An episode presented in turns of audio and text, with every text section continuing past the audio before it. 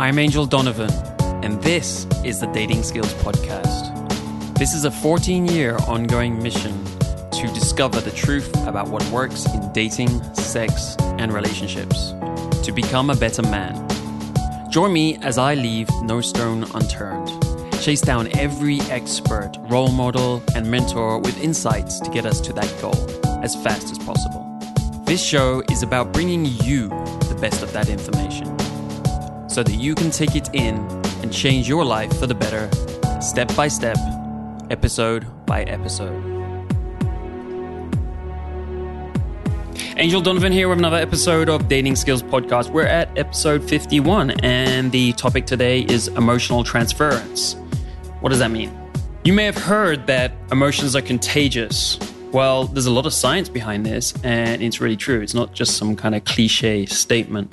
So, obviously, when you're meeting women, when you're dating women, this makes your emotions very important. You'll notice that if you are anxious, she becomes anxious. If you are negative, she becomes negative. If you're positive, she becomes positive, and so on. So, emotions are really, really important. But that doesn't mean that this is easy. I would say that this is one of the harder and more advanced topics, but essential if you really want to get the most out of your dating life in the long run. And, and particularly if you want to be actually satisfied with it, you know, you can get some good results, but sometimes you won't actually be satisfied with that. But working on your emotions will get you to the point where you can have healthier relationships with yourself and with women in general, as well as getting much better results as well due to this emotional transference. So we touched on this subject a little bit when we were talking with Robert Greene a few episodes ago, and we, we were talking about the rake, which is an archetype, which is a type of seductor, which uses his emotions uh, very strongly. He leans on them a lot. So the guy we have today is, in fact, the Asian rake. Uh, we spoke to him in a previous podcast, you remember, and he's one of my good buddies. So it's great to have him back on the podcast. He launched last year a new system, which is actually his system. It's it's a system that he developed since over, over time, and which he's kind of stuck with and uh, evolved with ever since he got into all of this. And it's very emotions based. And he's called the Asian rake for a reason because this was his style. He has a very emotional style. And that system I, I looked at and uh, I gave a really solid review because I felt it was very mature. I felt that you know a lot of advanced guys in particular can get a, a lot out of this. I mean, when I was going through it myself, I was like, yeah, this is something I need to work on a bit more too.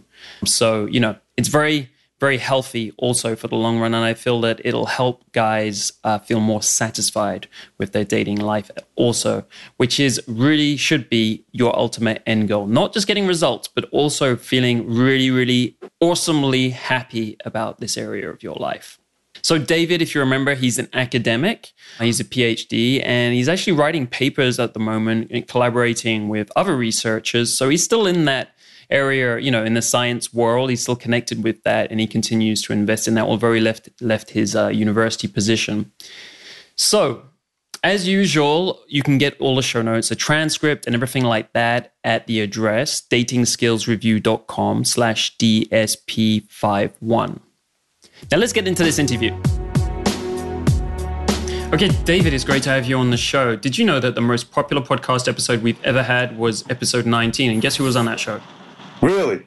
Yeah, you were, man. So, awesome. Yeah. I did not know that. Yeah, I know. People love oh, that show. It's cool. kind of funny because it's just about Asia and Asian women. Yeah. So it's kind of a niche subject, but it still turned out to be the top one. Oh, so that's far. great. It's cool to hear. Yeah, cool. Yeah, I love, well, I love talking to you. I love being on here. Yeah, me too. And great to have you back on the show. It's, it's awesome to have you here. So, I like I we, last time we didn't really go a lot into your background. It's something I've started doing uh, with with a lot of people here now. So, could you could just give us a, a quick background of how you got into this whole dating relationship stuff? What happened? Yeah, uh, well, when I was 25, I got married. I was a conservative Christian Chinese Canadian boy who wanted to have guilt free sex. so okay. I married the, the sweet girl that I was dating at the time. And mm. then it, of course, did go well because I had no clue about relationships. I was insecure and, and so on. Yep. Um, and it fell apart after about four or five years. We were separated and we were in different parts of the world and i needed to get my, my social life back together mm. let alone my dating life i didn't even have the social life um, and i was lucky enough to have met at the university campus, um, one of the uh, key guys in this pickup artist community at the time, which was this is hmm. almost a decade ago, Christian Hudson, who now runs the Social Man. So he was my hmm. first mentor and kind of just hmm. got me started an entree into this whole world. And then I, I'm a very avid learner, so I just devoured all this information really quickly and went out and applied it as much as I could. And then I, I went to China and, and tried it there. And what was great about China was as I was getting better in, in Chinese, I, my, my game and results got better, but I was forced to focus on the nonverbals because my, my hmm. Chinese fluency wasn't as good at the beginning. That really forced me to, to get back to the fundamentals and focus on body language, my, just the sound of my voice, the strict tonality itself, fashion, and eye contact. And that's really Yeah. where the rake style became my main thing because it wasn't so much about eloquence or a lot of routines or complicated words. It was a lot more about just understanding, feeling your emotions and, and letting those take hold. Yeah, like I want to dig quite deeply into rake in, in the, all the rake thing in a minute because Yeah, you right. basically, as you said, you started right from that at the beginning, and I want to look into why that was. Uh, apart from you know what you just said. So quickly, let's cover a few other things. Uh, how old are you right now? Ah, I just turned 37 a few months ago. Uh-huh. Where do you live? I moved to Singapore to become uh, a professor of Asian philosophy and religion Yep. at the National University of Singapore. Mm. And then a few years into that, I resigned to go full time into starting the Aura Dating Academy, mm. which is my, my company here, which trains people in dating and, and relationships. So that's very successful now. We've had hundreds of live c- clients and mm. thousands of, of people all over the world who've uh, benefited from the materials we've been putting out. So yeah, it came down to a choice of um, do I want to make a difference in, in people's in, in a very important part of people's lives, which is relationships, or do I want to keep teaching college kids something very erudite and uh, abstract that they may never use in their lives? Yeah, and uh, Yeah. yeah, I can totally understand how you switched there.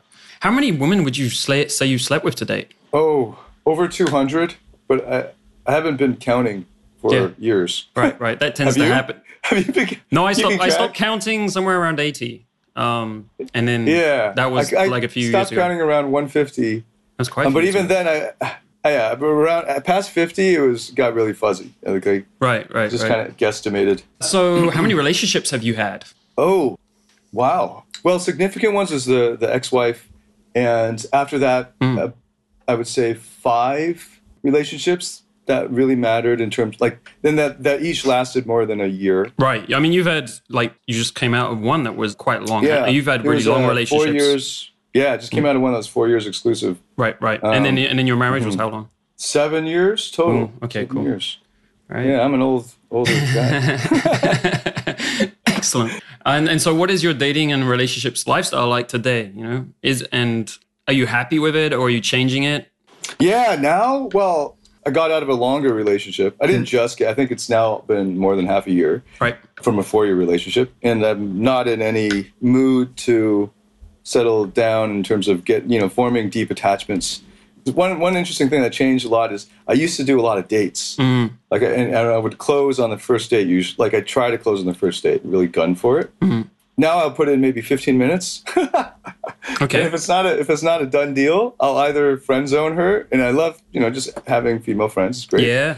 Or I'll just next her, and I don't have the patience to invest any more time. So So you're doing coffee result- dates, kind of thing. Nah, yeah, exactly. No coffee dates, no cocktail dates. Oh, I thought you are doing coffee dates. How'd you how'd you make it a 15 minute date if you're not just like Oh, oh, I just I just go clubbing and I just escalate hardcore. Mm. You know, if it happens, it happens. If it doesn't, you know, usually half the time I go out, something Mm. happens. okay, cool. Yeah, and then there's just exploring just these just more extreme I think more extreme lifestyles. I think when you when you've decided in your mind that you're after something short term and it's and you get really good at, at the sex. I don't know if you I remember some I sent you some emails about like me exploring these different this different knowledge, right? This like the squirting thing I asked you about. Yeah. So I've been like really training myself in the Mm. sexual area. I got one-on-one coaching in tantric sex, which was just awesome.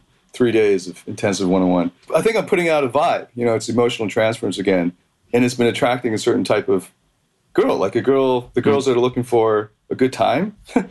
And, uh, you know, I don't judge. I just give them, you know, we're all going to have a good time. So I've, I've had quite a lot of group experiences in the past half year that have been fun. Just having a lot of fun. Just having a lot of fun. Great, man. It does sound like you're having a lot of fun. And you'll have to give me the reference uh, for that tantric sex uh, coach afterwards. Oh, yeah. Yeah, something I want to get into too.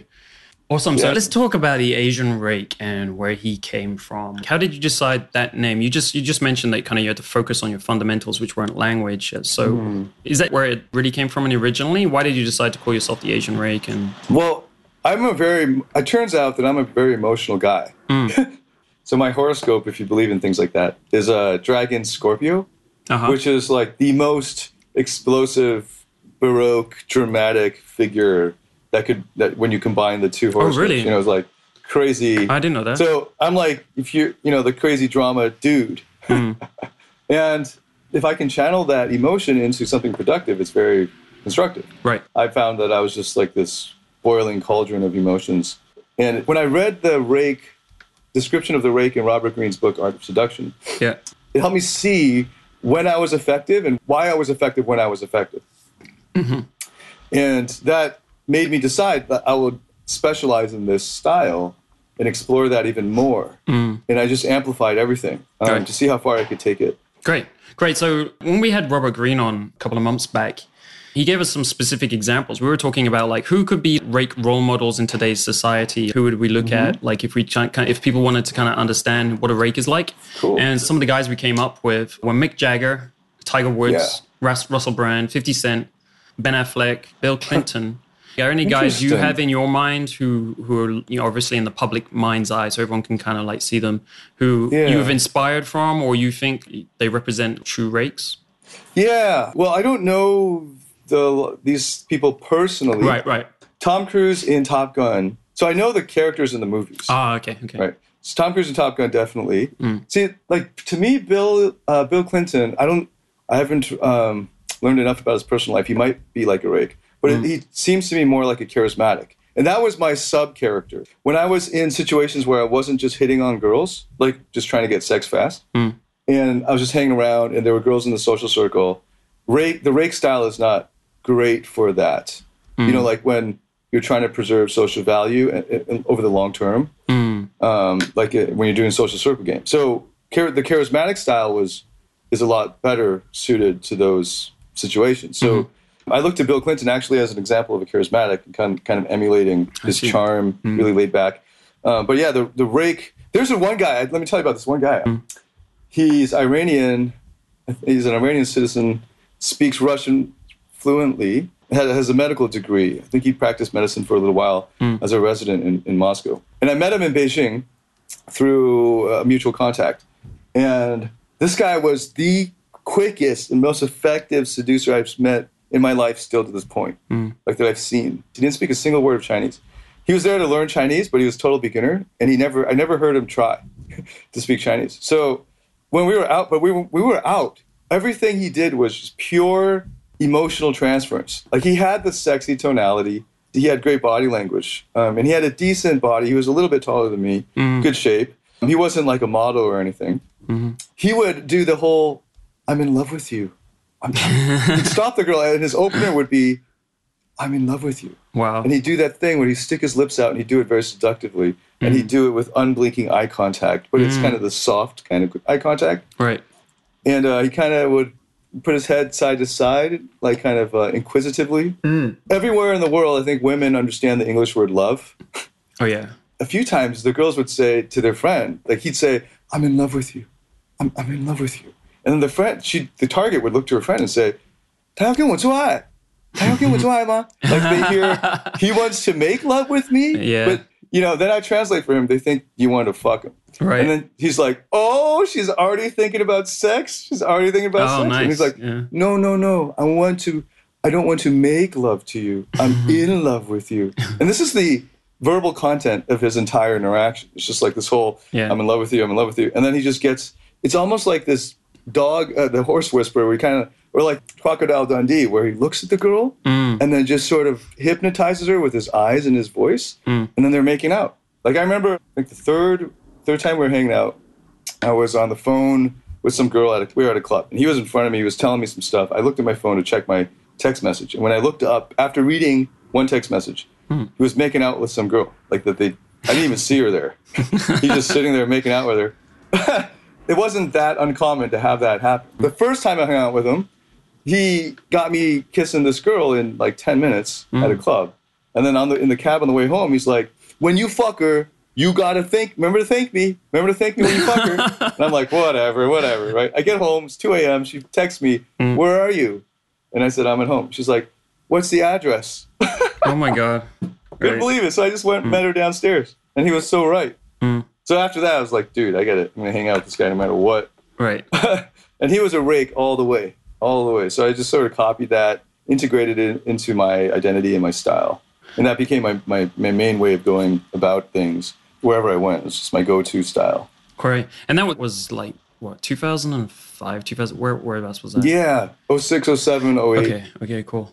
Yeah. So one of the things you say in your course, which you know is all, all about this, is um, your strength is your desire. Mm-hmm. Is so? Is it all about that? Is that what you would sum the rake up as? Yes. If you're not, maybe some of some guys might notice, like have noticed this. If you're not horny, or if you hmm. if you have low testosterone, and you go out and try to meet women, like you're really tired because you it was a Friday night, let's say, and you work hmm. from 8 a.m. Mm-hmm. and you got no mojo, you got no Right. you know, no drive in your eyes. Like I've done this on nights I've I worked really hard, and then on, on work I go out because I feel like I should go out, and I got nothing happening. I just get discouraged, and I realize just it's just because I'm tired. I'm really really tired. Hmm. Like my, my if I took a blood test, my T levels would probably be really low, Yeah. and that's a big part of it. Like managing your biochemistry hmm. so that you can call up this tremendous fountain of emotion hmm.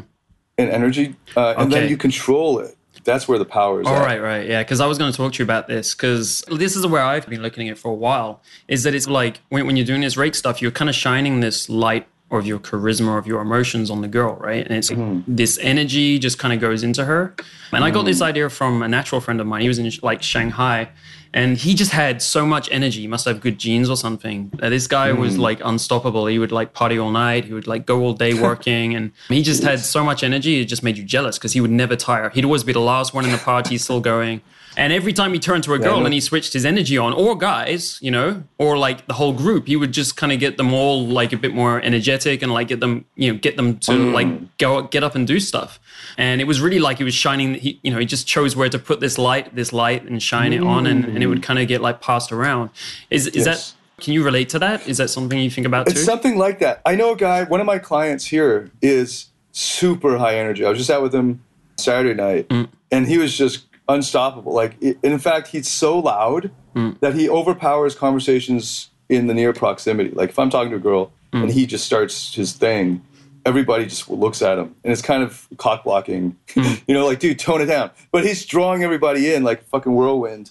And he just picks girls up, and they all want to get on him. And that's a style that is very effective, obviously, in certain venues yep. it's you i would need to have that energy uh, that's the amount of energy that you would need to that that if you could call on that would be very powerful. But the rake energy is controlled.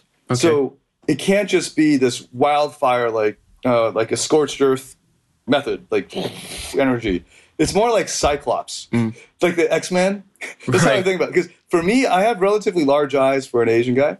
So I noticed that I can I copied the Iranian dude just doing this hypnosis thing on girls just through eye contact, like a trance. If I widen my eyes and adu- I can like try to dilate my eyes on purpose, like consciously, mm-hmm. just by opening up my eyes more and just thinking really horny thoughts.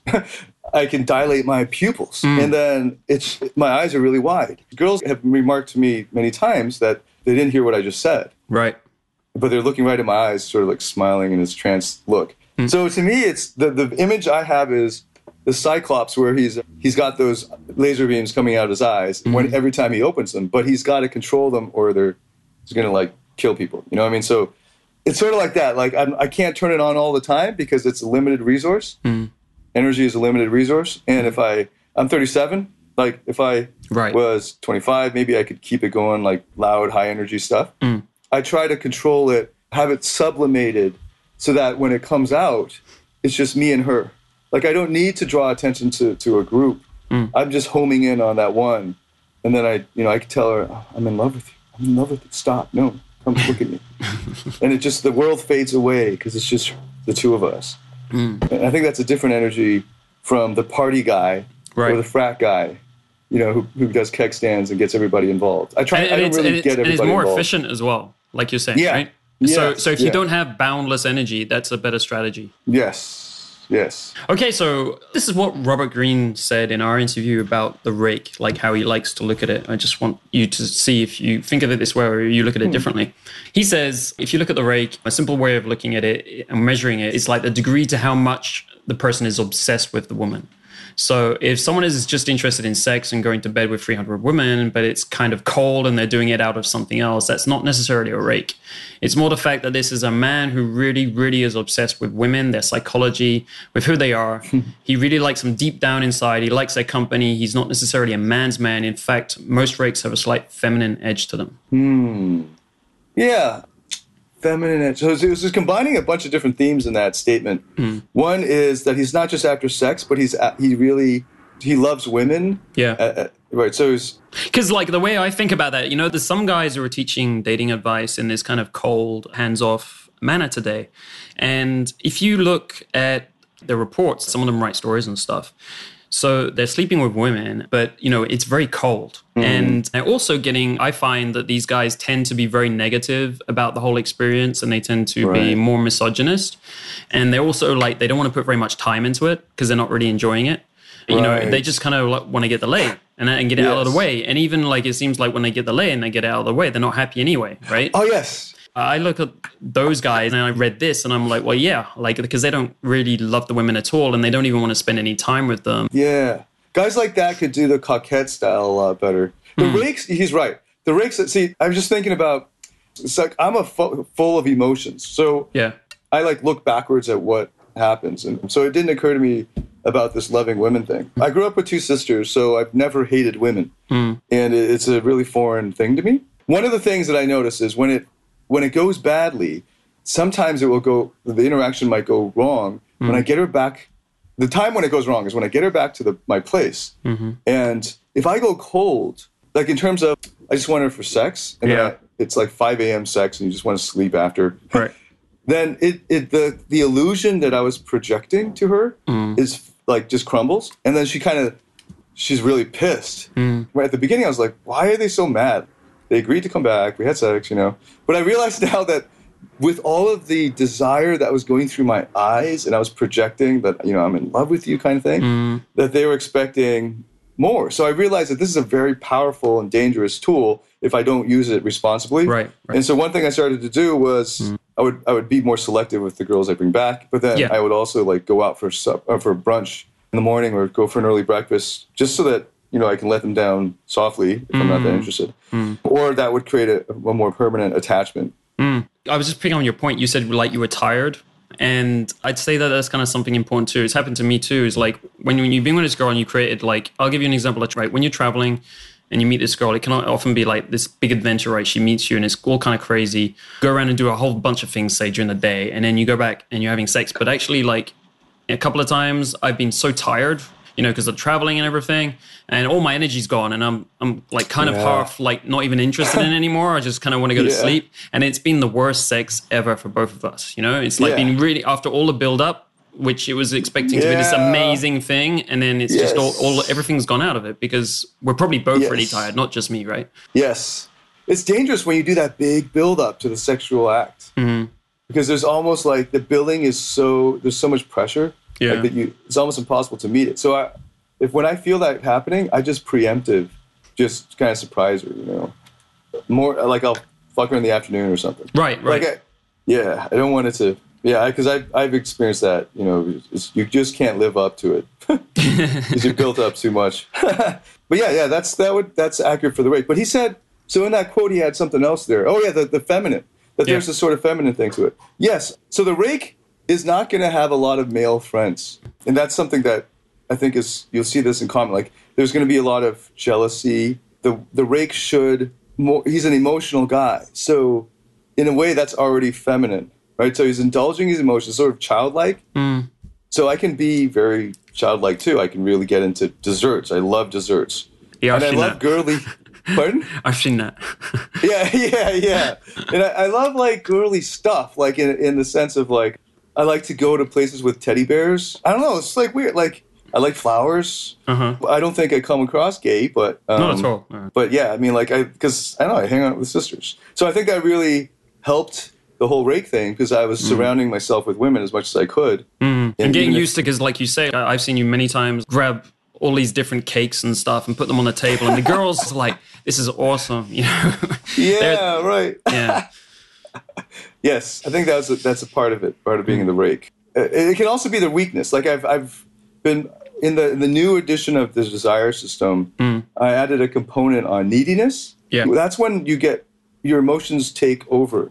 That you're not uh, in control anymore, and and that's the feminine. That's the weakness of the feminine core. Like needing support, needing to be filled. Yeah. needing because you're empty and you need validation or, or you need Right. somebody to fulfill you.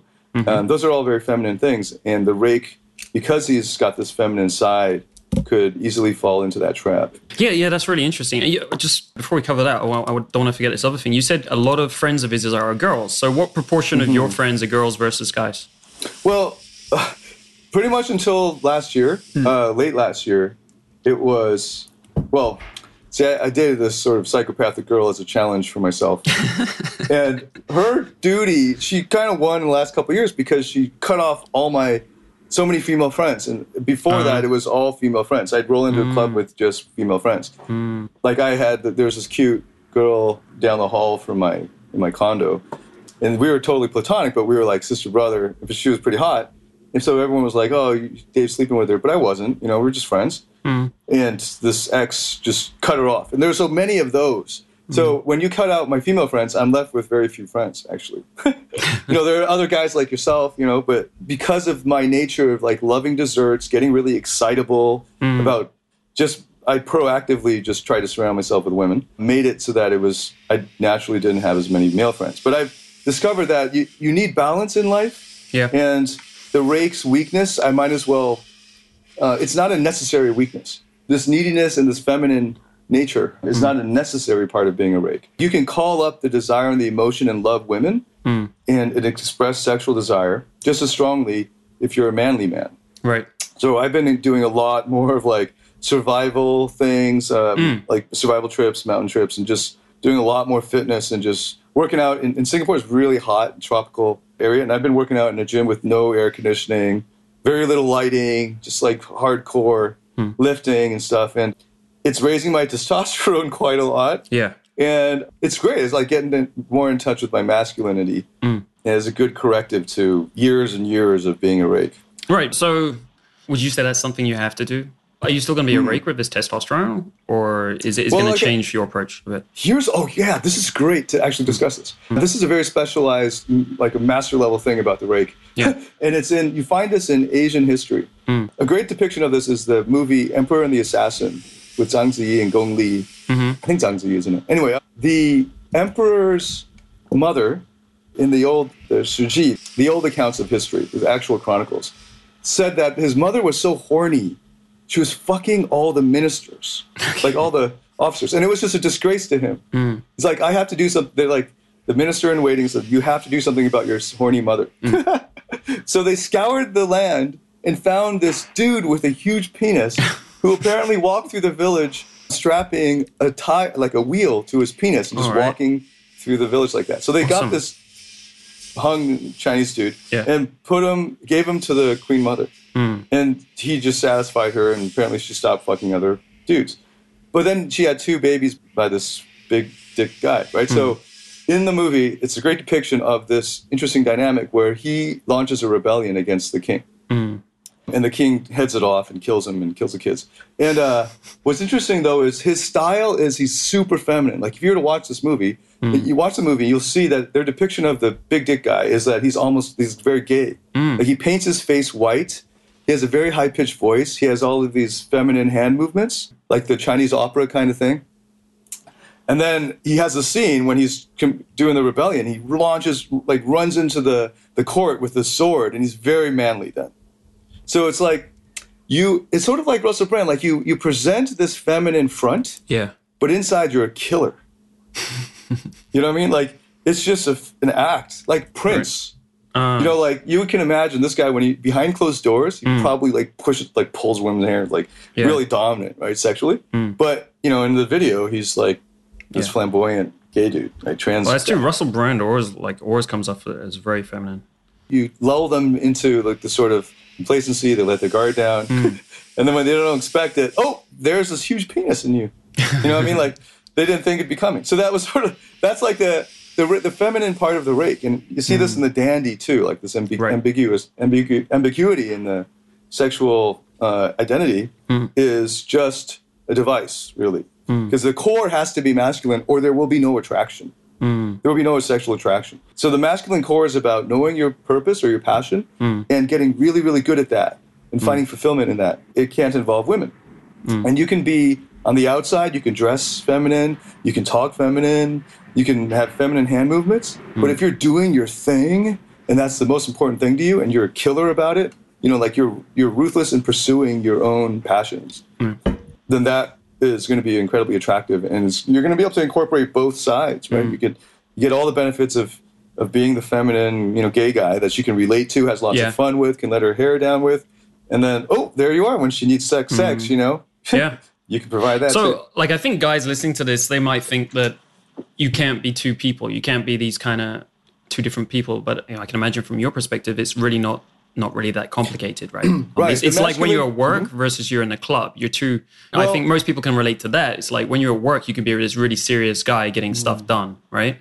And, and Right, taking right. responsibilities. Then you go to the club, you relax, you're having fun, and you're a completely different person. If, if they saw both of those people in front, because I know like uh, girls in the past, have, mm. when they've got to know me a bit and they've seen me at work, they're like, wow, you're so serious, right? And it's kind of shocking to them, like when they see me in a work mode versus, you know, when they met me just mm. playing around, messing around all the time. yeah, right.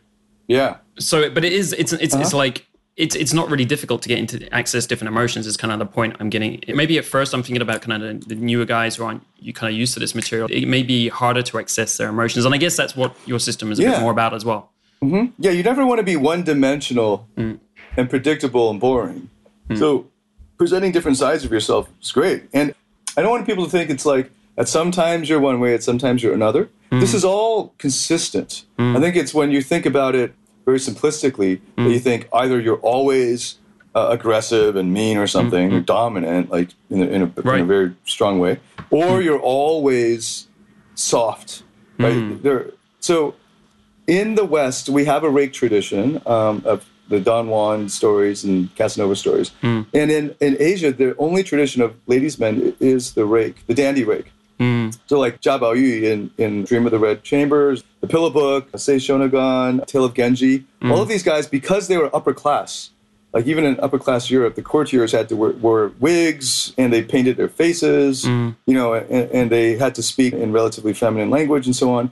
They weren't warriors who were sweating and killing people out in the fields. And, but that didn't stop them from when they needed to get something done, they just got it done. And that's the masculine part of it. So, like your style on the uh, external style could be feminine, but the internal core is still going to be I get stuff done. And I, I know what I want to get done and I go and get it done. Yeah. And that's the masculine part of it. That's what they'll respond to as well. Yeah. And like you're saying, it's more like, you know, we all have these emotions, all of these various different emotions in us, right? These different aspects to us. And it's mm-hmm. more about letting them out. I think that's kind of what makes the difference. It seems like I wanted to get into this a bit. It's like, like if you look at, if, if you look at some of the guys who get come into this dating advice realm, right? Often I think they've kind of withdrawn from a lot of their emotions because of rejection, bad experiences with women and so on. So they kind of close off some of those emotions. I think I think a lot of them. Mm-hmm. And some of the guys also, as they get more into dating advice, they also take on this more controlling mindset, right? So it's like I'm going to control everything, and they get a Yeah. bit colder and, and less emotional. How does that compare to the way you look at it? I mean, is that a problem? Have you seen that as well? And Yeah, I think so. You mean like guys get hurt and so they withdraw emotionally over time, Yeah. and it becomes such a second part of their part of themselves as a second nature. yeah, Yes, like this emotional withdrawal makes you into like a social robot, and I think at that point it becomes very difficult for you to attract women. You'd have to go with the traditional means of amassing money and status, and just getting I don't know plastic surgery to look good because you're not going to be attracting women emotionally because you have no emotions. So yeah, if you go cold emotionally, I, I don't think there's very. You might be able to try like a cocky funny style, mm. maybe, um, but you're very. It's going to be very limited your options. Right. Because I, I, mean, I do see some guys when they get into this controlling uh, approach, they do they do get some result. Like some of them can get pretty pretty good results. I think I've seen a few of them. However, what I think happens is that it negatively impacts their level of happiness. They don't seem to get happier with it. In fact, and if anything, they kind of go the other way and they seem, even if they are getting like meeting girls and kind of getting results from like getting laid from it, right? They don't really have relationships. So maybe they just get laid, some of those guys.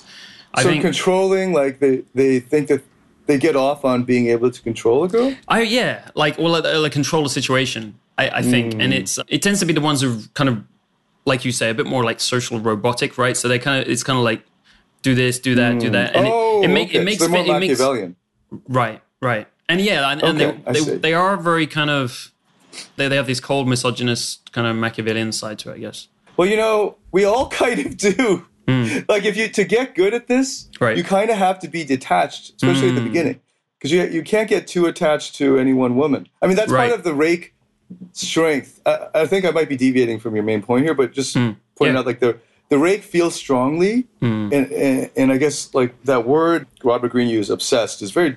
I think it's like dangerous because obsession usually means you're thinking about this one girl to the exclusion of all else, mm. and that's not what the rake is. That's not what an effective rake is doing. Because if, if a rake is doing that, then he's just a needy right. guy. A, a, a rake would be someone who is overwhelmed emotionally in terms of his desire and so on when he's in the presence of that one girl. Mm. But when she leaves, he's not he, he might be immediately feeling the same thing towards another girl. Like he's mm. just hmm. always liking girls. And um, he's never completely attached or obsessed with any one girl to the exclusion of all others. And if he is it's just for it's very temporary. I mean that's the thing like i'm in love with you but i'm in love with her too and i'm in love with her too and right. and yeah. So i don't know maybe you remember this guy. Do you remember this guy called mr sex nyc mr sex for you mm. nyc he was like this is like 15 years ago I mean, on ASF? He yeah, ASF way back, and he he's like familiar. the kind of guy I guess I'm talking about. I think he might he, he definitely gave off this kind of investment banker, very hard, mm. and he was super controlling. He was always like, as soon as a girl did anything he, he kind of felt was a little bit negative, he'd boot them out of his life. Yes. Okay, I have some very effective clients like that. Mm. I have this one guy I call him Iceman. He's very effective. Ice cold, man. Yeah. man. But is he happy uh, too? Can you, can you give can you give that perspective? And is he is yes, it only that, or is he accessing his emotions? He's trying. Well? Yeah, I think he's. It was through his player phase, so that lasted like a year or so, mm. a couple years, and now he's trying to soften up. Yeah, I think he's just feeling a little lonely or something. You know what? I think a rake needs a little bit of that, mm. that detachment, mm. because it's very it's very easy to go over emotional. That's why I inserted yeah. this new segment in the new desire system on mm. on controlling that neediness. Yeah. A lot of guys I notice who are beginners have a lot of neediness and can't if they're emotional like me, they can't control their emotions. And mm. the overpowering emotion is I need a woman to complete me. I need you to like me for me to feel good about right, myself. Right, right. And those are very uh, repellent emotions. So you, mm. if you end up if that's your dominant emotion while you're talking to a girl, it's going to be even if you're doing sexual state transference and all the techniques mm-hmm. I teach you, mm-hmm. you're going to be transferring very repellent emotions to her, and you'll get a very strong negative reaction. Mm. But if you can control the neediness, so for guys like myself who are naturally more uh, love, like we have big hearts, and we, you know, yeah, it's easier for us to fall in love. You could use a little bit of that ice, Iceman kind of thing. Mm. but yeah, some guys who, are, for whatever reasons, are emotionally detached, they're not going to be experiencing the fullness of life, you know, mm. and at some point they're going to wonder, you know, what's this all for? Right. Like you've kind of outlined a bit, right? Some guys, they get cold at the beginning. They kind of realize something's missing and then they start more getting softer and warmer as they get better at this. Mm-hmm. So, right. Okay, so kind of want to take advantage of the fact that you're an academic and you kind of know that world a bit. Is uh, mm. it's, it's, hmm. always get good to get to the science. So, you know, we're talking a lot about emotions and how they affect women. Yes. And like, what do you feel about this kind of state of the art of science right now yeah. as to the proof as to you know if this is really relevant or not? And we're not just talking about opinions here. People who doubt the truth of emotional transference, I don't even know what world they're in. I mean, mm. this is so well understood and documented. I've mm. seen it. I've come across it in so many pop science books that are just reporting the reports of reports of reports, which are like, this is just, it's so common knowledge that you don't even need to cite anything anymore. The existence of mirror neurons is just just assumed. You know, like you don't even need to argue for it. You don't even need to what, have a citation for Mm-hmm. the proof of it. It's just So quickly, the- quickly, just sort of you know, people know what the mirror Oh, neuron right. concept is. Okay, right. So these are certain neur- these are neurons in the brain, and they're they are in older parts of the brain, brain stem area, the, motor activation area, like in the middle part of the brain. Mm. And basically, what they what they do is uh, their function is to help us feel and detect what other human beings and animals are feeling. Mm. We were much better at reading the emotions of, of human beings, but it works for anybody with a face and a brain. So we've evolved this because we need to make split second decisions about mm. whether the person is a threat, you know, or a friend. So it's you know, fight or flight.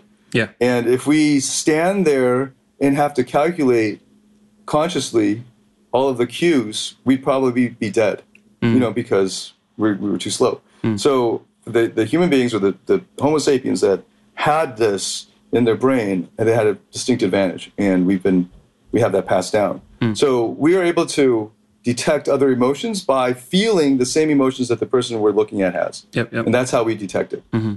The use here's a quick way to use mirror neurons. If you're looking at a girl and you want to and, and you're feeling very sexually aroused hmm.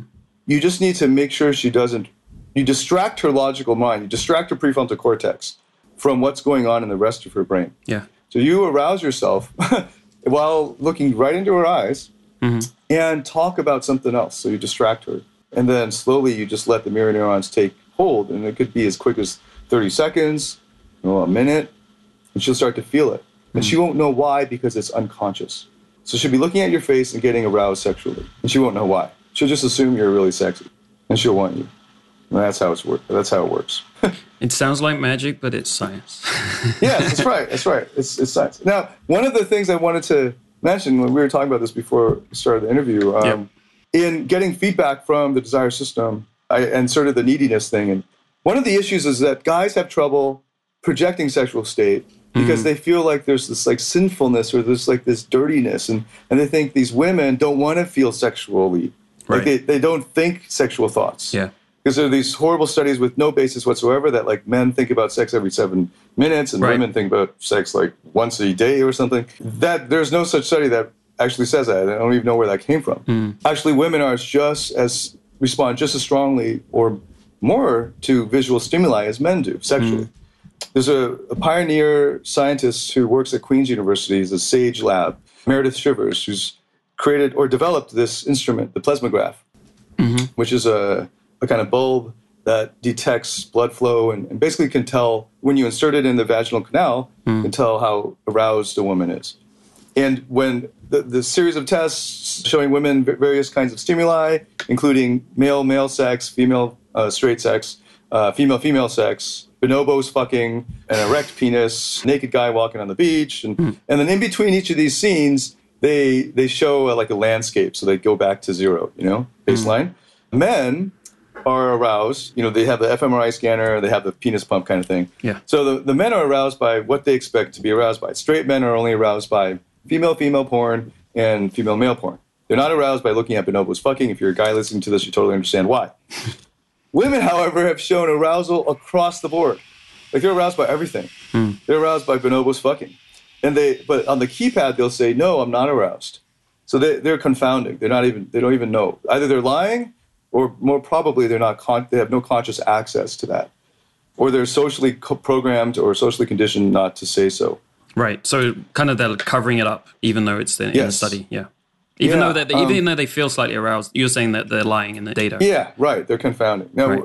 we don't know if it's conscious or not. So the point is this women are horny, hmm. and women are very sexual creatures, hmm. and women can have four times more types of orgasms than men can. Hmm. Women are much also able to achieve multiple orgasms much e- more easily than men can, and and so on. I mean, like just they're sexual creatures, and they want to feel sexually. So when you're presenting this, I mean, this is cutting edge science from neuropsychology. They want to be aroused. They're looking for that from their knight in shining armor. Don't think that they're these uh, virtuous princesses that never think about sex, right? They are just as sexual as we are, and they will welcome it. And they're looking for that. Go read Fifty Shades of Grey and you'll see it. All right, Right. so yeah, that is an um, interesting book. It's worth reading. Yeah, Yeah. yes. Did you read the whole trilogy? No, I've, I've read half of the first one. How It's kind of tough going as a guy right. Yeah. because you're inside some girl's head and it's weird. Hmm. but yeah, I, I learned a lot. They're uh, it's worth reading for sure. So we're talking about the science here. Like we're talking kind of like the data versus the surveys a little bit. And you know, you just pointed out that basically like what the data is saying, because now you're talking about some studies that have really kind of focused on data. What is the physical changes that are taking place in the brain and in the vagina and stuff versus what the surveys have, have kind of said to date. And a lot of the Yes. surveys say, what do you think about the surveys and, and kind of like the research on sexuality? Yeah. So most of the research. So if you've even read the research uh, based on the surveys, you're already ahead of the game. Right. So I applaud you for that. most people have not, and they're completely ignorant of evolutionary psychology. But what's going on in the field is that a lot of the evolutionary psychology is being uh, in the sexual in sexuality mating is being overturned by the research findings in neuropsychology and hmm. in sexology with the plasmograph and other types of research along those lines. The old research in evolutionary psychology have been based on self-reporting. So you just ask a girl, "What do you like in a man?" and she just looks at a piece of paper hmm. and either writes it down or checks it off or orders them in priority. So this is all looking at the prefrontal cortex, like just depending on her knowing what she likes. I think anybody who spent any time picking up women would know that what they say often is not what they're really feeling. Mm-hmm. And most of the time, it's not conscious. They're not purposely doing that. Yeah. They just don't have conscious access to what they're really feeling. So, this is why emotional contagion is so effective with women because they're so blind to what's happening mm-hmm. actually in their unconscious. So, do you want me to continue on, on the surveys? And No, we just want to get a view of what you think, is because we were talking about it earlier. You were kind of saying there's a change like taking place at the moment, and there's a bit of conflict in the scientific community because you got this Oh, data yes. versus like That's the right. surveys, and and you also said that people are still trying to publish this kind of survey-based data, and it's not Hmm. very rigorous. Yeah, right. Like I'm involved with some cutting edge research in evolutionary psychology, co authoring papers and so on. My academic background, my PhD was in philosophy and in religion hmm. and in Asian Asian history. Uh, so now I'm seeing it from the psychology side, and I see that there's a lot of finessing of the hmm. results. There's a lot of massaging of the results. There's to hmm. get the desired result, and it's Right. pretty easy to manipulate data actually, and statistics and so on. So especially with just surveys and reporting, uh, it's easier to manipulate that than than scientific data. You know, like the natural sciences. Yeah. One of the results of basing your conclusions on surveys for the past 40 years, which is what evolutionary psychology has been doing, is that there's this very misleading theory called the parental investment theory that is the dominant theory in evolutionary psychology when it comes to mating. And the theory basically is that women invest have to invest a lot more in parenting, in, in childbirth, than men do. So that would dictate a different mating strategy. They should, if they're rational, um, be looking for a stable, dependable, long term mate who is high in resources and status, because that will ensure more resources and more money and food Yeah. for their children. So they should never engage in slutty behavior. I mean, like, slutty is a, is a negative word. So they should never engage in short term mating behavior. So evolutionary psychologists have been puzzled over why women are engaged in short term mating, and they have to posit all these different theories to explain it, given their adherence to the parental investment theory. So the new results from, from the plasmograph studies, from all the neuropsychology and, and sexology from the natural sciences, uh, turn that on its head. That women are, are sexual creatures. We've evolved to have emotional lives and emotional connections for short periods of time. I mean, lifespans in 50,000 years ago was like the life expectancy for a male was less than 30 years. For women was what 35. And now we're living to 70, 80, 90 and so on. We're not really evolved and equipped to deal with that level of commitment. So you're saying when once society lets people get divorces relatively easily, people will take advantage of that. Um, and you're seeing the dissolution of family structures and so on because people get horny and they want to fuck other people. This goes right alongside the new views on how evolution impacts or helps us understand mating strategies. Just the, the takeaway, the simple, simple takeaway women are as horny as we are. They enjoy sex as much or more than we do. So give it to them. Yeah, Yeah. It's what they want. It's great. Well, th- thanks for that update, man, because I know you're like further into the scientific world than a lot of the people we get on this show. So it's, it's really nice to get mm. uh, a kind of update where things stand because, you know, people are mm. reading about evolutionary psychology, of course, a lot. And so it's good to hear that some of the mm. data is proving some of that wrong. And so we get that right. Now, Yeah. we're talking a lot about getting in touch with your emotions, basically. So part of becoming a rake is getting more in touch with your emotions. What are some of the requisites to this? So some of the things I, I was thinking about, like for guys who haven't had many relationships, is it easy to do this? To getting in touch with your emotions, Yeah. it's well, it's never easy to actually get in touch with them. It's e- Right. if you're a naturally emotional guy like myself, Yeah. you'll have emotions. Mm. The trick is knowing when you're having them, what they are, that you're what it is that you're exactly feeling, naming the emotion that takes helps you take control over Mm. Right. it, and being able to control the emotional expression. Mm. That those are all relatively difficult. We talked a little bit about some methods for training yourself Mm. to be more emotionally aware, more emotionally intelligent. Right. And a, a big part of that is being able to calm yourself to see the flow of thoughts in your mind as they go by, kind of more dispassionately. Yeah. Um, so meditation is really, really good in this regard. Mhm.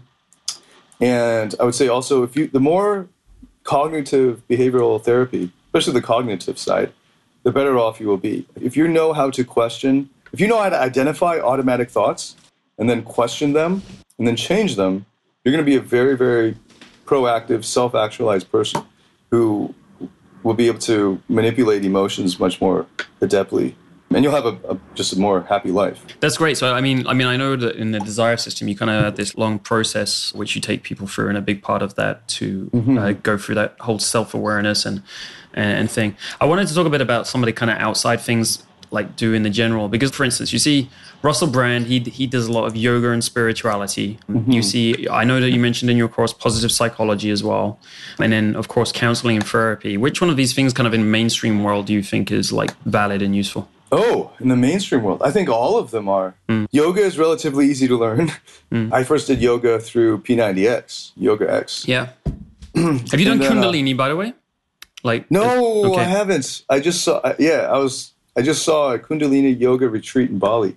Right. thinking about going to do Yeah, that. one of my friends, she just started a place in Malibu. I, I was reading up on it, and it, it sounds like you know you want it for this purpose, like the mind and you know kind of your emotional side. It sounds like it's the one to really get into. Hmm.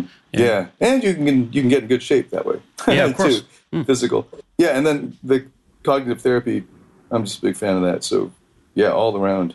So that's it. I mean, when you say cognitive therapy, is it that's counts that's kind of counseling? Yeah, you can learn to counsel yourself. Ah, so okay. uh, the basis of the the therapeutic approach I take in the Hmm. desire system in uh, confronting your limiting beliefs, reframing them, and so on, Hmm. conditioning has its basis in cognitive behavioral therapy, Hmm. which is the most proven method of therapy, uh, talk therapy in in the world right now. Right. So you can get Beck's book. It's, a, it's just a classic cognitive behavioral therapy. Mm-hmm.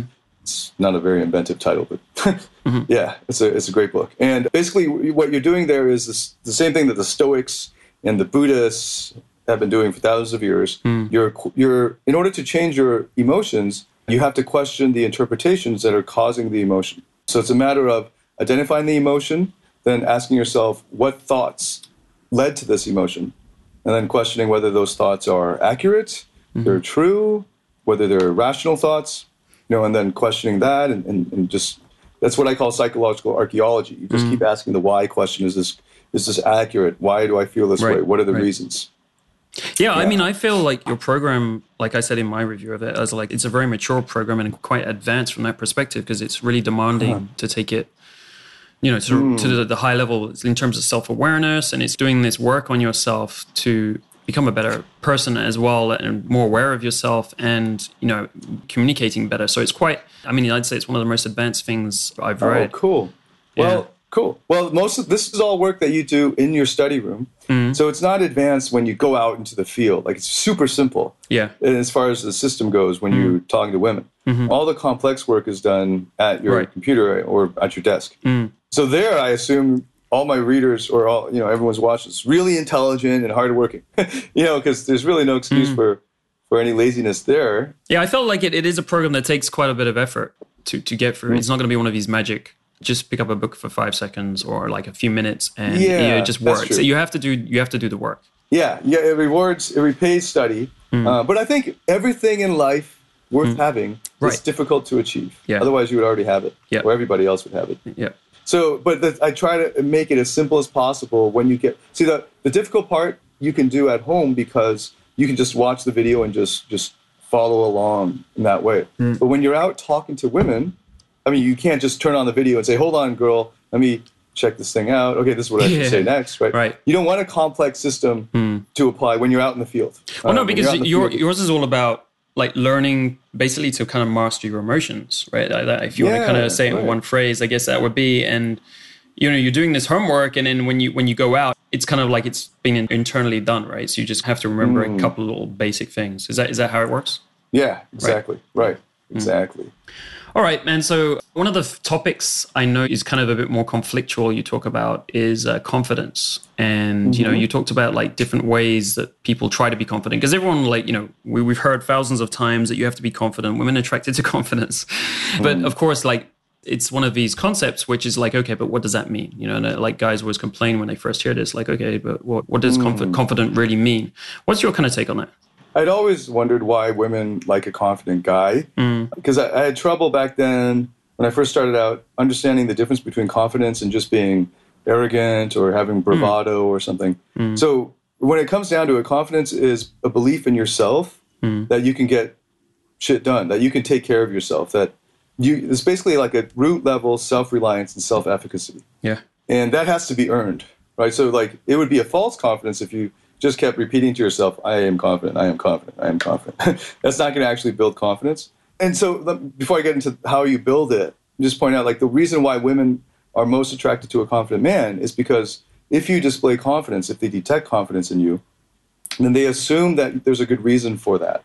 And they assume then that you can if you can take care of yourself then you can take care of other people. And they need uh, the feminine essence is to to be supported to look for support yeah, to lean on you know the, the rock or whatever to lean on something stronger.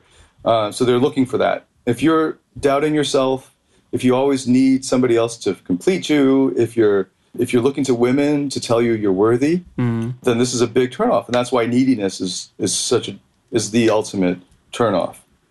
Uh, to, so anyway to build confidence the, the, the most effective way is, is also the most effective way of building your masculine essence of, of bringing that out and it's basically to, to find your purpose or if you're younger you can just think about what you're passionate about. And then find flow in that activity mm-hmm. and, and just get really really good at it to the point where you're proud of your achievement in that area. And it can be completely it should be actually completely unrelated to women. It shouldn't be about women. Right. and so that's what will build your self-confidence. And, th- and that's really attractive. Now at the most root at the most basic level self-reliance should be like survival. Like that you know no matter what you're going to be okay Yeah, you're going to get through this and you have to sometimes um, we're missing that rite of passage i was just talking about this with, with one of our mutual friends like the, the guy i was just mentioning to you when we started right yeah, just came into town. We are talking about like how there's no, I mean, for modern men, we don't have that rite of passage or those wars. We never fought these wars. Like this is a Fight Club theme, you know. And especially in Singapore, you see this a lot in in more what's the word, uh, like very safe, civilized, Totally. sterile nations. That that men are kind of babied, and they never were pushed to the extreme. They don't have this self reliance, uh, and then they blow these first world problems up into something really big. Right. So, like, one of the things I've been thinking about for a while, I don't know if you've been thinking about this, is have you done any martial arts or anything, Yeah, any fighting? yeah. So, I've been thinking that that's that's a key thing I need to do when, when I get a bit more time. Mm-hmm. I'm going to like go on some of these boot camps around the world and, and stuff and, and learn a, few Yeah. different arts Yeah, totally. because Like of I- what it does to your mind. Yes, yeah, I, I did a junior black belt in Taekwondo when I was 14, and then I've been doing quite a yeah, I've been doing quite a lot of fitness, and like I was saying earlier about just rediscovering my masculine essence and building Right. on that. And lifting lifting heavy helps as well.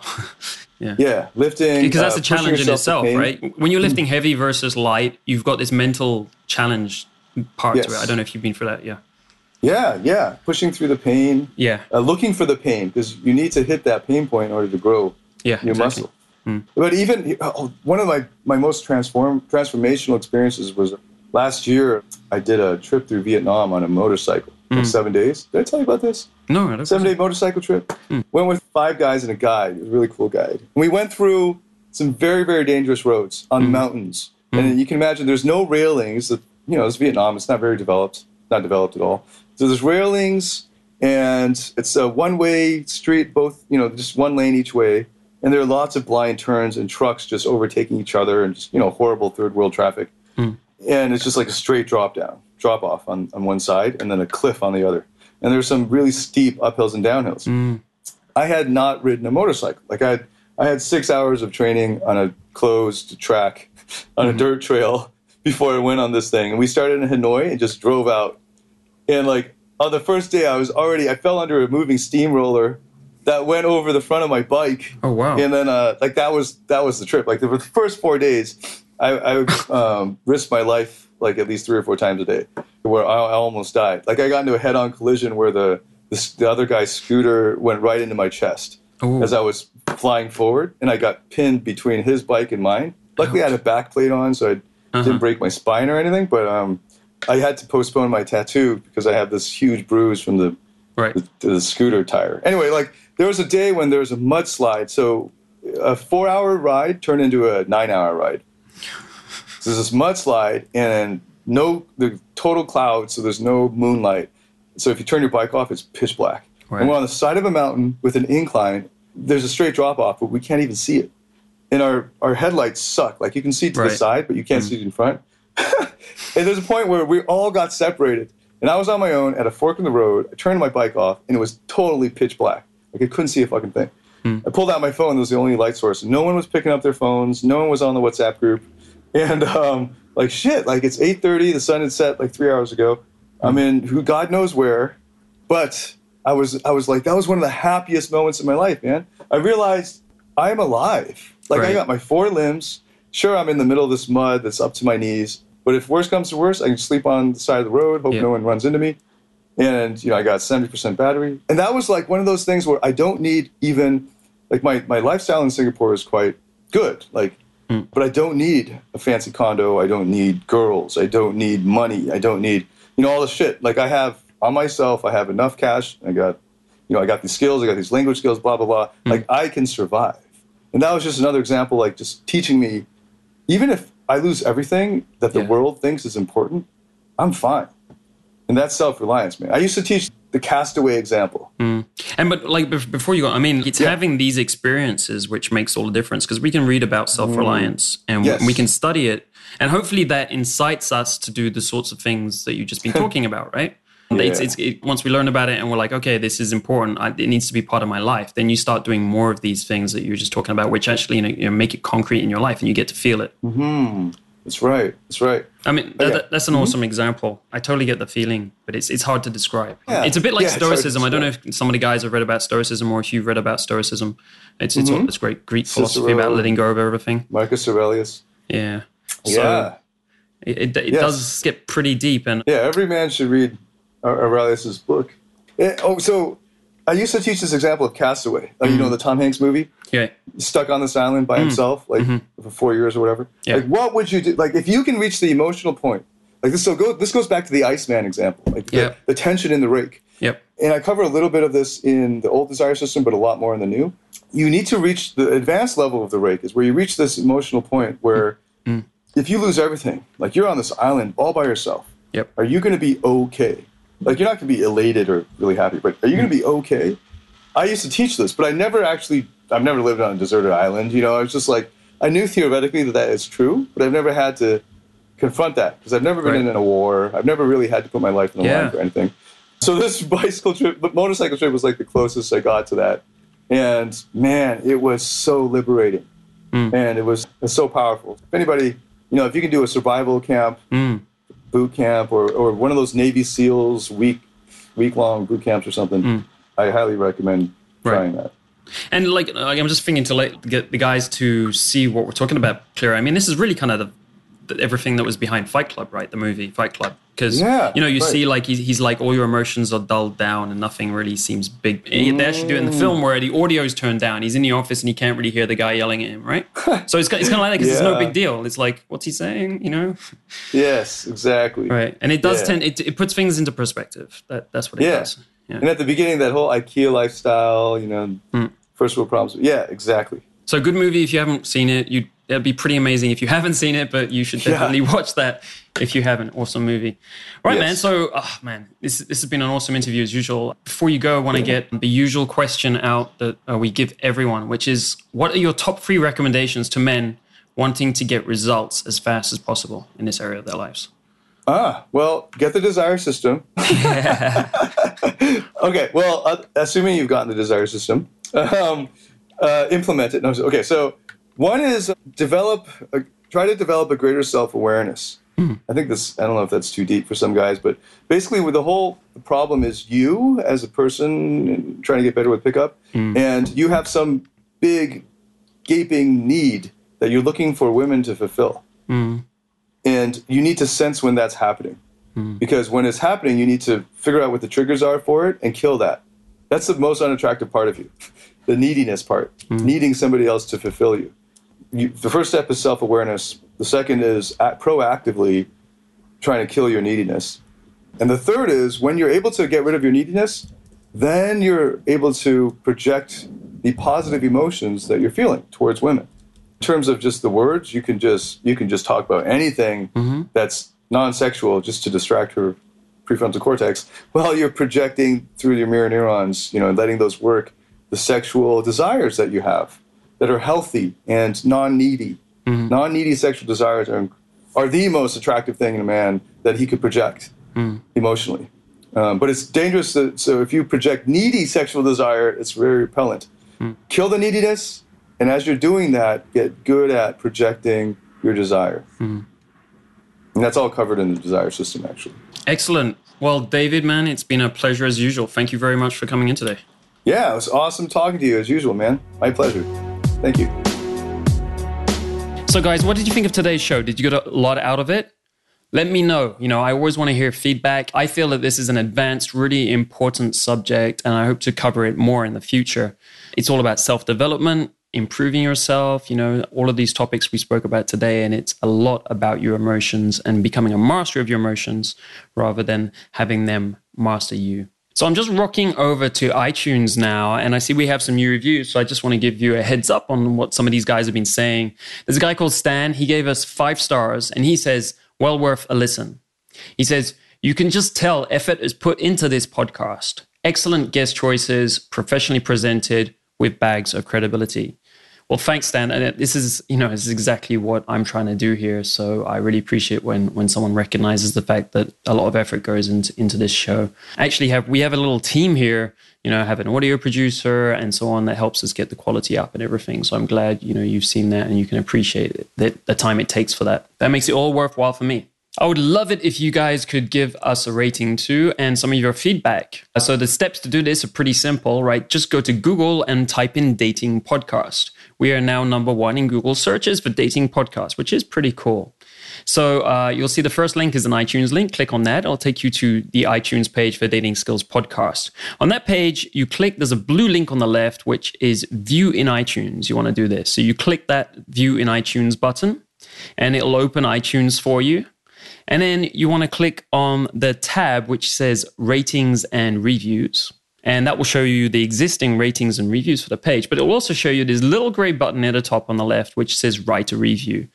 Please click on that, put a title in, give us a star rating, whatever you think, and type in a few words, whatever your thoughts are, and you know, even some suggestions if you would like, and I'll listen to those. And I'll also start like calling them out on the show because I really want you guys to to know, you know, where this show is going and what people are thinking about it and how we can improve on it and so on. So I look forward to more of your feedback there. To get the show notes, the transcript, and all the links and stuff that we mentioned in the show, you can go to datingskillsreview.com slash DSP51. You'll also see now that there's a little box on the right of any of the podcast pages, which is a suggest a guest box. You can suggest any guest you would like me to interview on the show. It's quite simple. Just put a name of someone you would like me to interview in there and click submit and we collect those and it also helps us to kind of expand our horizons and find new people who would be worthy of bringing on the show and giving you some quality advice and tips and information. All right. So I see my mission as like I am scouring the world for interesting people for this show, for, for new, new quality perspectives that can help us get to the truth and become better at this. So if you want to help me find people that can help you, just submit whoever you think is useful and has some great ideas, and I'll try and get them on the show for you.